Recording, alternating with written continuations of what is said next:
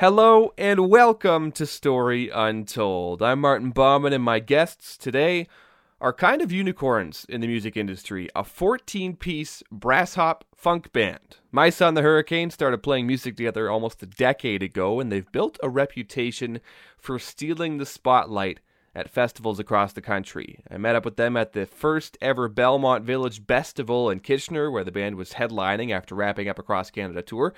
I wanted to get to know what keeps a group that big together and ticking the way they've been ticking. Here's their story. Why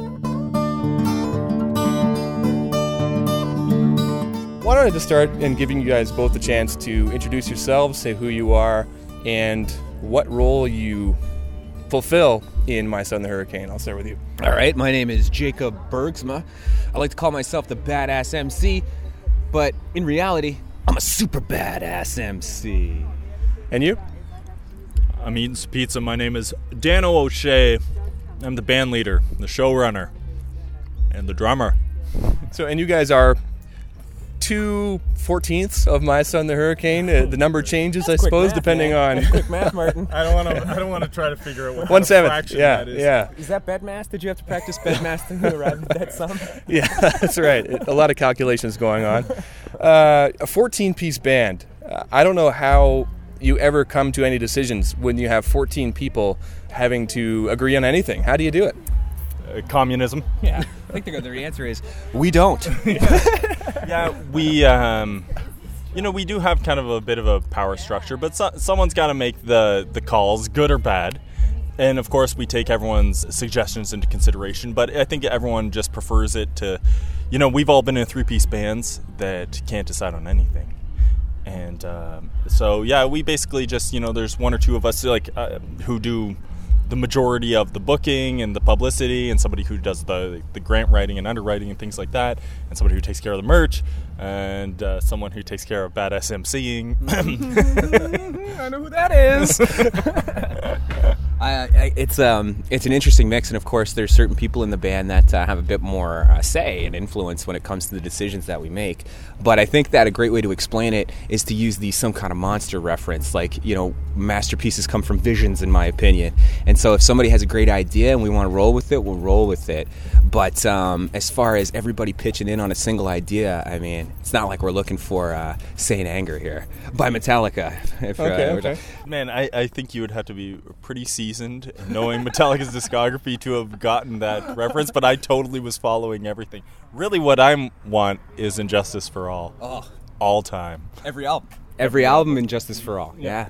So I can see already. I mean, getting along is not a problem, at least, uh, or at least I'm catching you at a good moment. Uh, you guys tour a ton. What is it like to be on the road as much as you are? That's a very good question. Uh, it's a dream come true, I guess, to answer with sincerity. For myself, this is something I've always wanted to do. So the idea of waking up in some hotel room in uh, one city and then ending the day in a completely different city in a completely different hotel room, uh, you know, it comes with mixed reviews, but it's an absolute dream come true for me. I think there is there is a spot on this tour, this last cross Canada tour, where I would be booking and I would say things to Sylvie. Like I, I run a lot of things past Sylvie, our singer, and I said, "Well, you know, we're in we're right near Alaska, but we have this show offer for Edmonton the next day." I said it'd be about a 14 hour drive. She's like, "We could just let's just we'll just do it." and then on that tour, what would end up happening is every day after we played the show, after we drove a million miles. We would like, you know, crash into bed, and then Sylvie would look over from her bed and say, "Oh my God, we're in Edmonton right now. We would both start laughing because, of course, it's insane. Like, just the mere scope of everything is insane. But we were planners. We like to put the right pegs in the right holes, and so yeah, it's crazy. But I, again, I've I've played with you know much smaller bands that are unorganized, and you get to a place and you don't get paid, and you know, uh, yeah, There's definitely a system in place, even from the, the story Jan- Dano just told. Because if I had been present for that, I would have been a negative presence in the room saying, "No, no, let's not go to Edmonton." But it worked out, and we did go to Edmonton, and it's slayed. And I mean, and I would imagine, I would imagine too, because you do have members that can kind of come and go depending on when the shows are going to be. Sometimes you're not always 14 strong, but you in particular, I would think, kind of have to be there. And and I think the drummer kind of has to be there too. So so you guys are on the road uh, more than than most. especially I think given the way the Canadian music industry is and being a 14 piece band that has to split a pie 14 ways. What what have you found to be the the keys of succeeding and uh, and being able to make a go of it uh, with you know tour dates and with with things like grant writing? You know, how have you made it work? Oh, this is this is good. This is this is my bread and butter here. Ask for a big pie.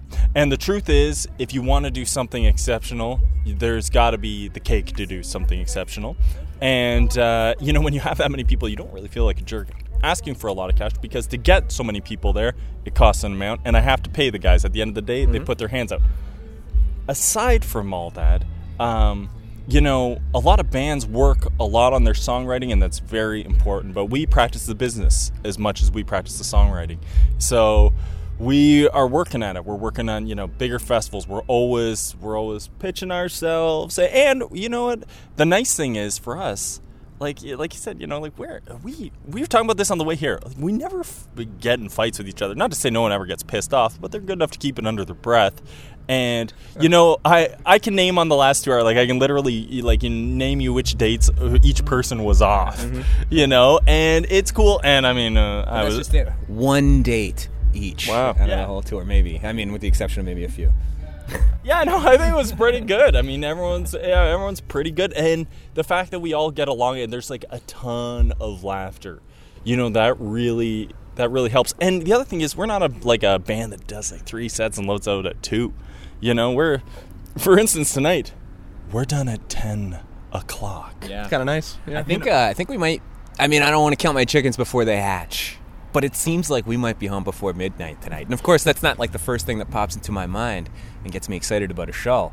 But after having toured the entire country, the idea of maybe being home before midnight? Yeah, oh, Martin. Oh. And, and you're talking to the two guys in the band who have kids. Yeah. So, I mean, it's uh, it's important to like you know we have to really focus on this because if you're going to take us away from the family you know we both have young kids like you don't you just don't want to even miss lunchtime if you don't have to. You just don't want to you know? So like today for instance we, we've hit the end of tour season which basically means that we go out on weekends now. Mm-hmm. and uh, so it's none of the big crazy things. So like today I mowed my lawn and I ate some raisin bran and watched Peppa Pig with my kid. You know that sort of thing. And how did that feel to do that? Oh man, that's I mean it's golden. And don't get me wrong, you know like we can FaceTime and things are great. And when you're out on the road, like you don't miss people as much. Like not to say you don't miss them, but it's just like you're so like you're just in go mode like go mode all the time it wasn't until you know after our big month long one that i realized that i probably haven't eaten a vegetable in a oh, long yeah. time yeah my poos are getting really tough and, and hard dry i think though that um, it's uh, it's difficult because a lot of times people will assume especially with dano and i that this kind of thing is impossible like you know if you're a father or a parent of any kind you know the idea of leaving for tour for something that might be perceived as successful, like playing music, seems unattainable. Mm-hmm. But we refuse to accept that. Yeah. and this year we're proving it. I mean, I'm not saying that we're the shining example of uh, what can be done in this world, but. Um, but we did it. We toured the country. We still got to see our kids, and and uh, we, we're not stopping. This is just the beginning. Do you have uh, of have dreams of taking your kids with you for stretches of tour, or has that become a, a nightmare in its own way of trying to juggle all the different commitments. There's already enough children in this band. have, you, have, you, met Christopher Siffis, our guitar player? um, no, it's. Uh, yeah, I mean, uh, there there are shows where it would be exceptionally conducive. This show that right. we're we're at would be conducive, but you know, we also have ones that uh, are anything but. And uh, you know, there's. I did this again. Booked this stretch where we did three festivals in one day. Yeah. This four and 21. Four, four, four shows in 21 hours. Yeah, and it was amazing. And each show was great. We did Peterborough Folk Fest, and like we played with Wood and Sky and Donovan Woods, and then we played this Burnt Up Festival, and then we came back and we played this after party at the Red Dog in Peterborough and it was slammed. And then we did the next day with uh, USS joined us on mm-hmm. stage, and yeah. Sloan and Gogol Bordello. It was amazing. And um, and Pocket Dwellers. In, that was in Elora, or was that, that was in Elora? Yeah, okay. and actually, we're going to be playing uh, Elora again um, at their brew brewery, I guess. But um, you know, that is the kind of example. Whereas if you had a child, there it would just be like, I mean, I don't even like taking my kid to Costco if I can avoid it. You know, so I mean, there's certain things where Well, we were ready to cry. I would imagine a baby or a child would cry the entire time. No Yeah. need to make it any worse than uh, than uh, it- or any more stressful than it can be. Yeah, but it was. I mean, that's you know that is the ultimate uh, success. Whenever you know your yeah, and you always kind of want your loved ones to see because they see everything through the filter that everyone does. You know, we post mostly the great stuff, Right. and of course, you know, it is mostly great. However, there are you know truck stops where you're looking at the same yes, the display of bags of chips, just trying to make it look awesome in when your mind. When you're taking a shower uh, between Ontario and Alberta in a Tim Hortons, yeah. uh, a washroom, just tapping down the bird bath. Oh, the bird bath we call it. Yeah, yeah. The, the bird bath is like, and you know, and telling certain people in your band, "Yo, bird bath now." Yeah. You know, uh, it Hey, are you a speed stick guy? Oh wait, Yeah. never mind. I can tell you're not wearing anything. exactly. And I we uh, we have to tell new people when they join the band that when we bust balls, that is how we show our love. Oh, yeah. So when we start calling you out on everything, you're in. Right. That's that's the belonging you can tell you're on tumultuous ground when you hear nothing but good things from us. Yeah. good, good show. By good the way, you're doing a great job here, Martin. yeah, thanks. uh, Dano, you brought up something earlier uh, earlier that I thought was interesting, and that's that idea that you could be playing a show with a band, one genre one night, and then somebody completely different, totally different genre the next night, which I think that idea of introducing you to new music and, and just being open to hearing stuff all the time. What is that like to be able to to be on a bill, kind of no matter what the genre or I don't know category would be? Yeah, I've you know my dream is we did our very first tour with like a bluegrass band, and that was my favorite. Brass and grass. Brass and grass, Brass and grass. brass and grass tour, and I I loved it. And we've had everything from done we've done hip hop tours, which to me are always actually the weirdest ones for us because we're really only hip hop kind of like by default. And uh, but we have done like all sorts of stuff. And that's that's what we like, and even like you know we're listening to these these phones down the street, and it's like you know some kind of like chill country stuff and that's that's wicked, awesome. You know, I mean, I'll guarantee you that some of these oldies sitting in the lawn chairs are not expecting what's about to blow up. And what's really funny, and I'll tell you a behind the scenes thing, we just we posted on our, our site. We do a, there's a lot of crowd surfing at some of our shows, and um, we posted this one from northern BC, and Jacob and Cooper are, are riding the waves in this dinghy. Instantly, my phone starts dinging, and it's the promoter from this festival who said should I be hiring a medic, like, or should I be upping our insurance for? I said, uh, Tim, don't don't worry. Like, that's only for like for the big festivals. You know, we do other ones where people chill out. However, we don't post those as much. They don't look quite as as impressive as us riding riding the wave. And I think it, We have a clean version of our show as well, and and uh, I guess a clean plus tamer version of our show. Oh, and yeah. it's it's always uncertain as to what's going to come. I mean, for all we know, we might be crowd surfing tonight. You never know. And you never know. And the truth is, and when we do the clean version, I actually, you'll see me physically, audibly laugh on stage because Jacob changes a lot of words. Like, my favorite is still bitches into kitchens. going Kitchens. Okay. I don't know about them kitchens. Yeah. yeah, there's, there's, uh, my favorite is laugh on stage a little bit. poops in the butts they be kissing. That Oh was- yeah, or I- uh, what is it? Uh, I ain't the type to stand around with a thumb up my back. Saying that tonight, aren't I? You got to get creative though. No, Yeah. no, I don't think that's on the list, Oh, but I might have to just like call it out. I, that's the other thing too is that you know Sylvie asked me the other day. She never asked me this. Nobody has really asked me in the band. What is it like from my perspective? I'm up on the riser and I kind of conduct the band. You'll see like you know each song, everyone kind of looks back and I, you know, I count it in, and uh, and it's like it's actually amazing. Like I I do have the best seat because I see the whole entire band and I see the crowd. So it's like uh, unless there's no drum riser, in which case I just see a bunch of asses. but uh, yeah, it's it's kind of like an amazing thing each night to kind of watch. You know, because it doesn't matter. Like if everyone's sitting down, we're still gonna go buck. Yeah. Wow, because we didn't we didn't come here to like ever not go a hundred. It's kind of wild at this point in the tour because this seems like a weird situation to be in where, you know, we're playing with a, a couple groups that are a little bit quieter and, and maybe a little bit more mm-hmm. softer in nature. And we know very well, as mentioned, that we're going to be super loud and, mm-hmm. and, and it's going to change dramatically when we get on stage. And that seems like a weird position to be in. But at this point in the tour, this is what we're used to. Right. And it's a cool place to be in. I, I know for myself, I played in a lot of metal bands growing up, and I know Dano did too. You know, usually if you're in a metal band, you play metal shows. And if you're a, rapper, you play with rappers. And with us, like you had mentioned, you know, we've had the opportunity to play with just a, a, gigantic and dynamic group of musicians, and it introduces us to all different kinds of sounds and all different types of musicians out there. And we've ended up making our strongest relationships with people that are so polar opposite to us. yeah, and when you think of, you know, you were mentioning uh, AFOS and the Rude Youth from London they're one of the few bands where I think you would naturally put us together with. Right. Yeah. But you know, we've like if you just even look at the summer, like we do a lot of folk festivals, which always makes me laugh. Because this year when we played Peterborough Folk Festival, they must have given us the two quietest openers. and Donovan Woods was amazing. Yeah. But he was like, you know, he's like this like this like guy in a trucker hat singing these beautiful songs and i'm like oh my god we're and like and i'm looking at the crowd they're really taking in what he's saying. Mm-hmm. but what from note one they realized it was not going to be like that and we and it was and it turned into an amazing party and you you know you make a lot of friends that way. I think if you just you know unabashedly just be you you know we understand the rooms like we can play quieter and we've played some listening rooms but you know, every once in a while we'll get we'll get an offer for a soft seater, and I think you know you might be missing the point about what we're really into when we play Neat Cafe, which is like a legendary venue. Um, we make them take out the chairs. You know, we're just like just it's not like that here. Yeah.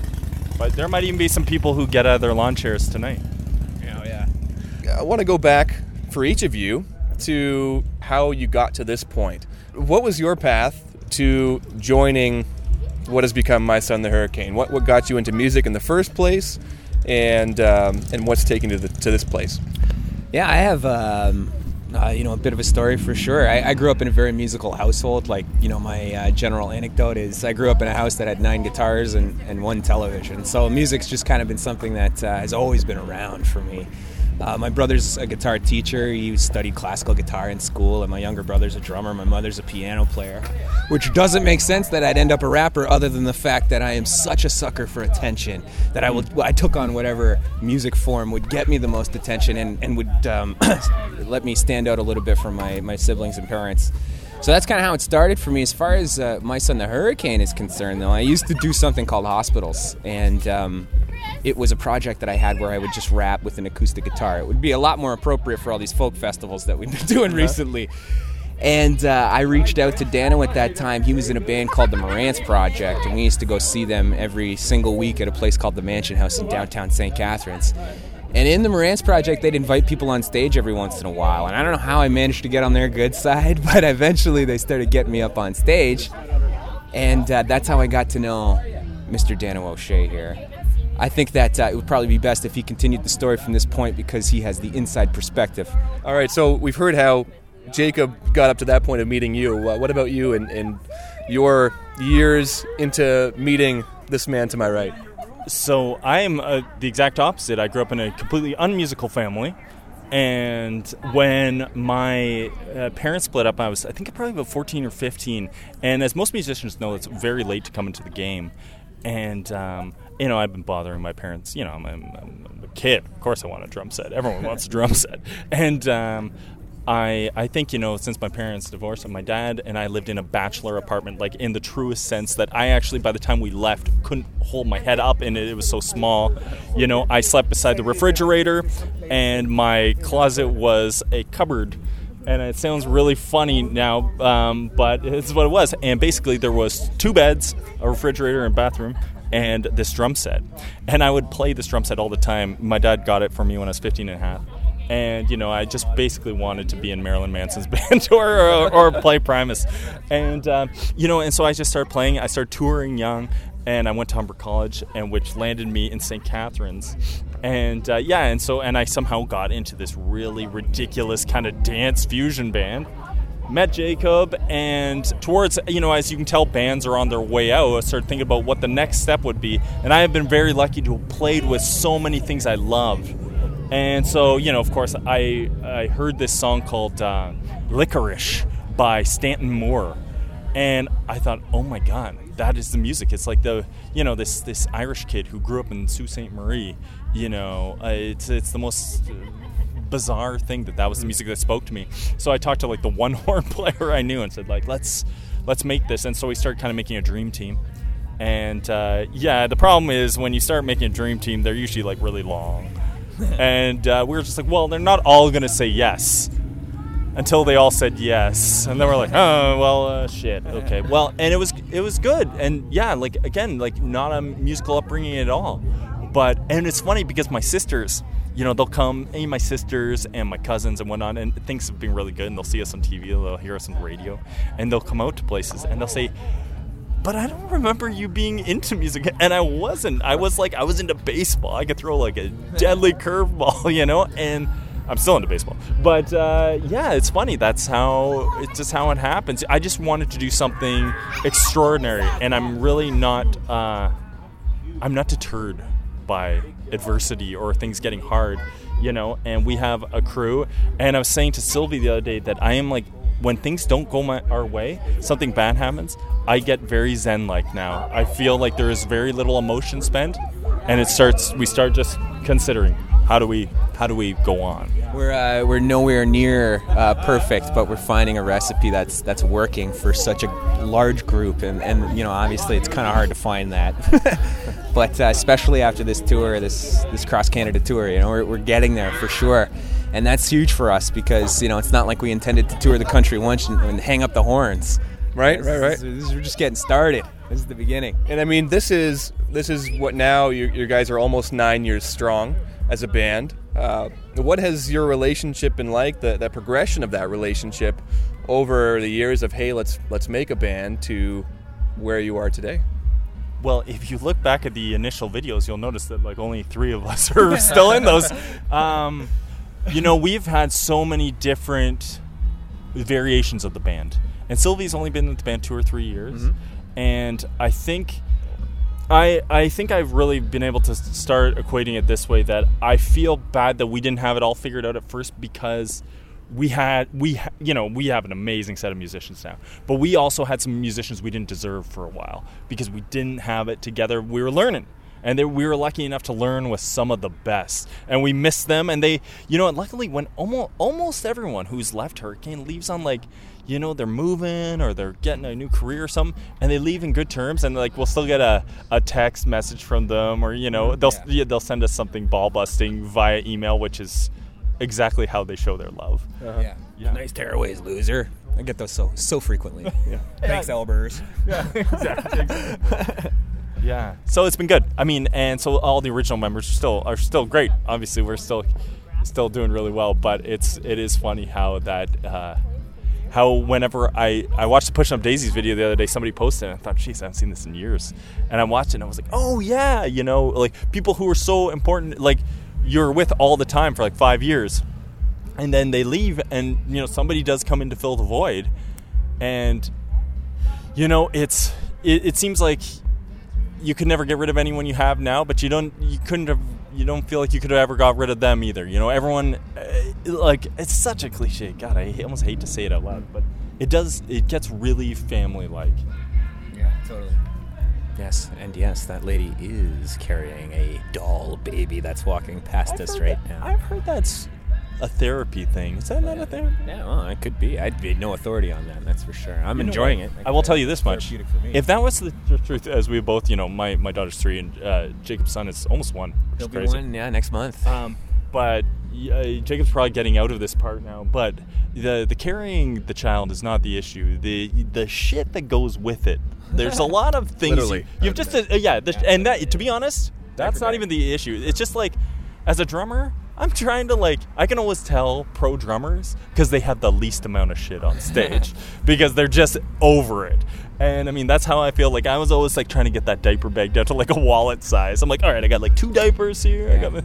How come they haven't made a diaper that you can just get a little little bit wet, not all the way wet, and it'll just expand out? I keep them in my wallet well, or something. Man, we gotta we gotta bring that to Shark Tank. like some, some. It is crazy to think though, in regards to your question, because when Dan and I first started working together and hanging out, I mean, he ran a bong shop and I worked at a book warehouse. You know what I mean? and you know, like the idea of us even at the time owning homes or or, yeah. or getting married or having kids. I mean, it was so so laughable. It was actually laughable, mm-hmm. and uh, you know, and then things just started going really well, and you know, and then some some people bought homes and their careers changed and um, it's funny but it's true like i used to sell bongs it makes me laugh and i do these i do these uh, music seminars now where we, you know we talk about making the biz and like and how how we do licensing music and all this stuff and then i say like don't think it was always going great for me you know and then i explained that very situation that i used to have these dreams while sitting in a couch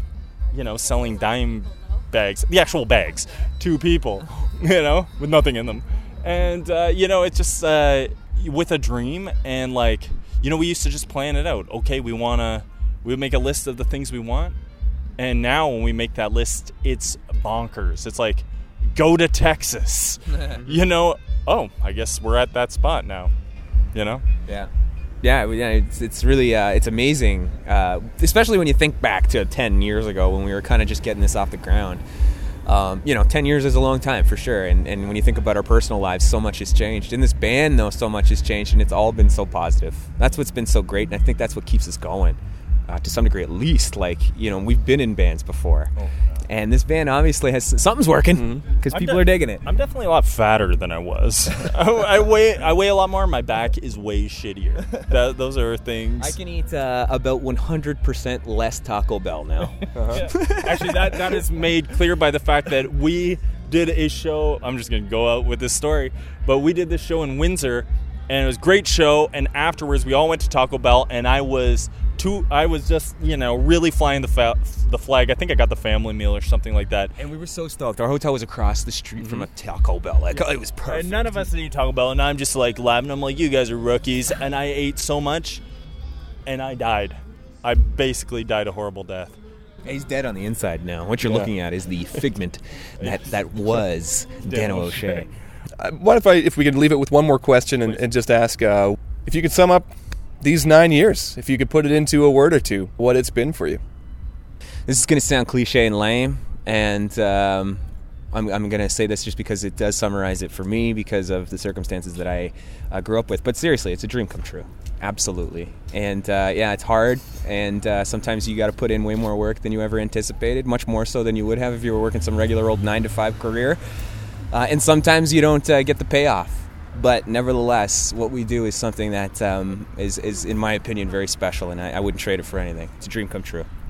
If you're ever in an office building and you see one of those like inspirational posters that has like a wave and like some shitty saying underneath it, the reason that people put those up is because they believe that there are better things out there, and we just you know had the balls to go for it. And I always say this: everything will fail. Hurricane will fail eventually. You too will fail eventually. You know, um, maybe maybe not, but um, you know it's uh, at least you know you left it all out there. That's everything. That's everything to me. And of course, you know, like how could you? We're never gonna look back on this with anything but smile and laugh. And when we look back at just footages from a tour ago of things we forgot about, we're killing ourselves laughing in the mm-hmm. ride. It's great. Thank you both. I, I really appreciate your time, dude. Pleasure. Shit, Pleasure. yeah. That's it for the show. Thanks for listening, and I hope you liked it. If you want to check out more of My Son the Hurricane, their latest album is called Is This What You Want? and it's on Bandcamp and iTunes. If you live in Canada, there's also a good chance they're coming to your city at some point in the coming months, so keep an eye out for that. If you enjoyed the show, you can do yourself a favor and hit subscribe on whatever platform you listen to podcasts on. This new episode is just about every week, and you can do me a favor too and leave a rating and a review. Theme music for Story Untold is by Dr. Turtle off the album You Um, I'll Ah. Next week on the show, I talk to Adrian Crook, the author of the very popular Five Kids, One Condo blog, about what it means to immerse yourself in the city you live in and what it means to ditch the dream of a big house in the suburbs. Once again, I'm Martin Bauman, and this was A Story Untold. See you next time.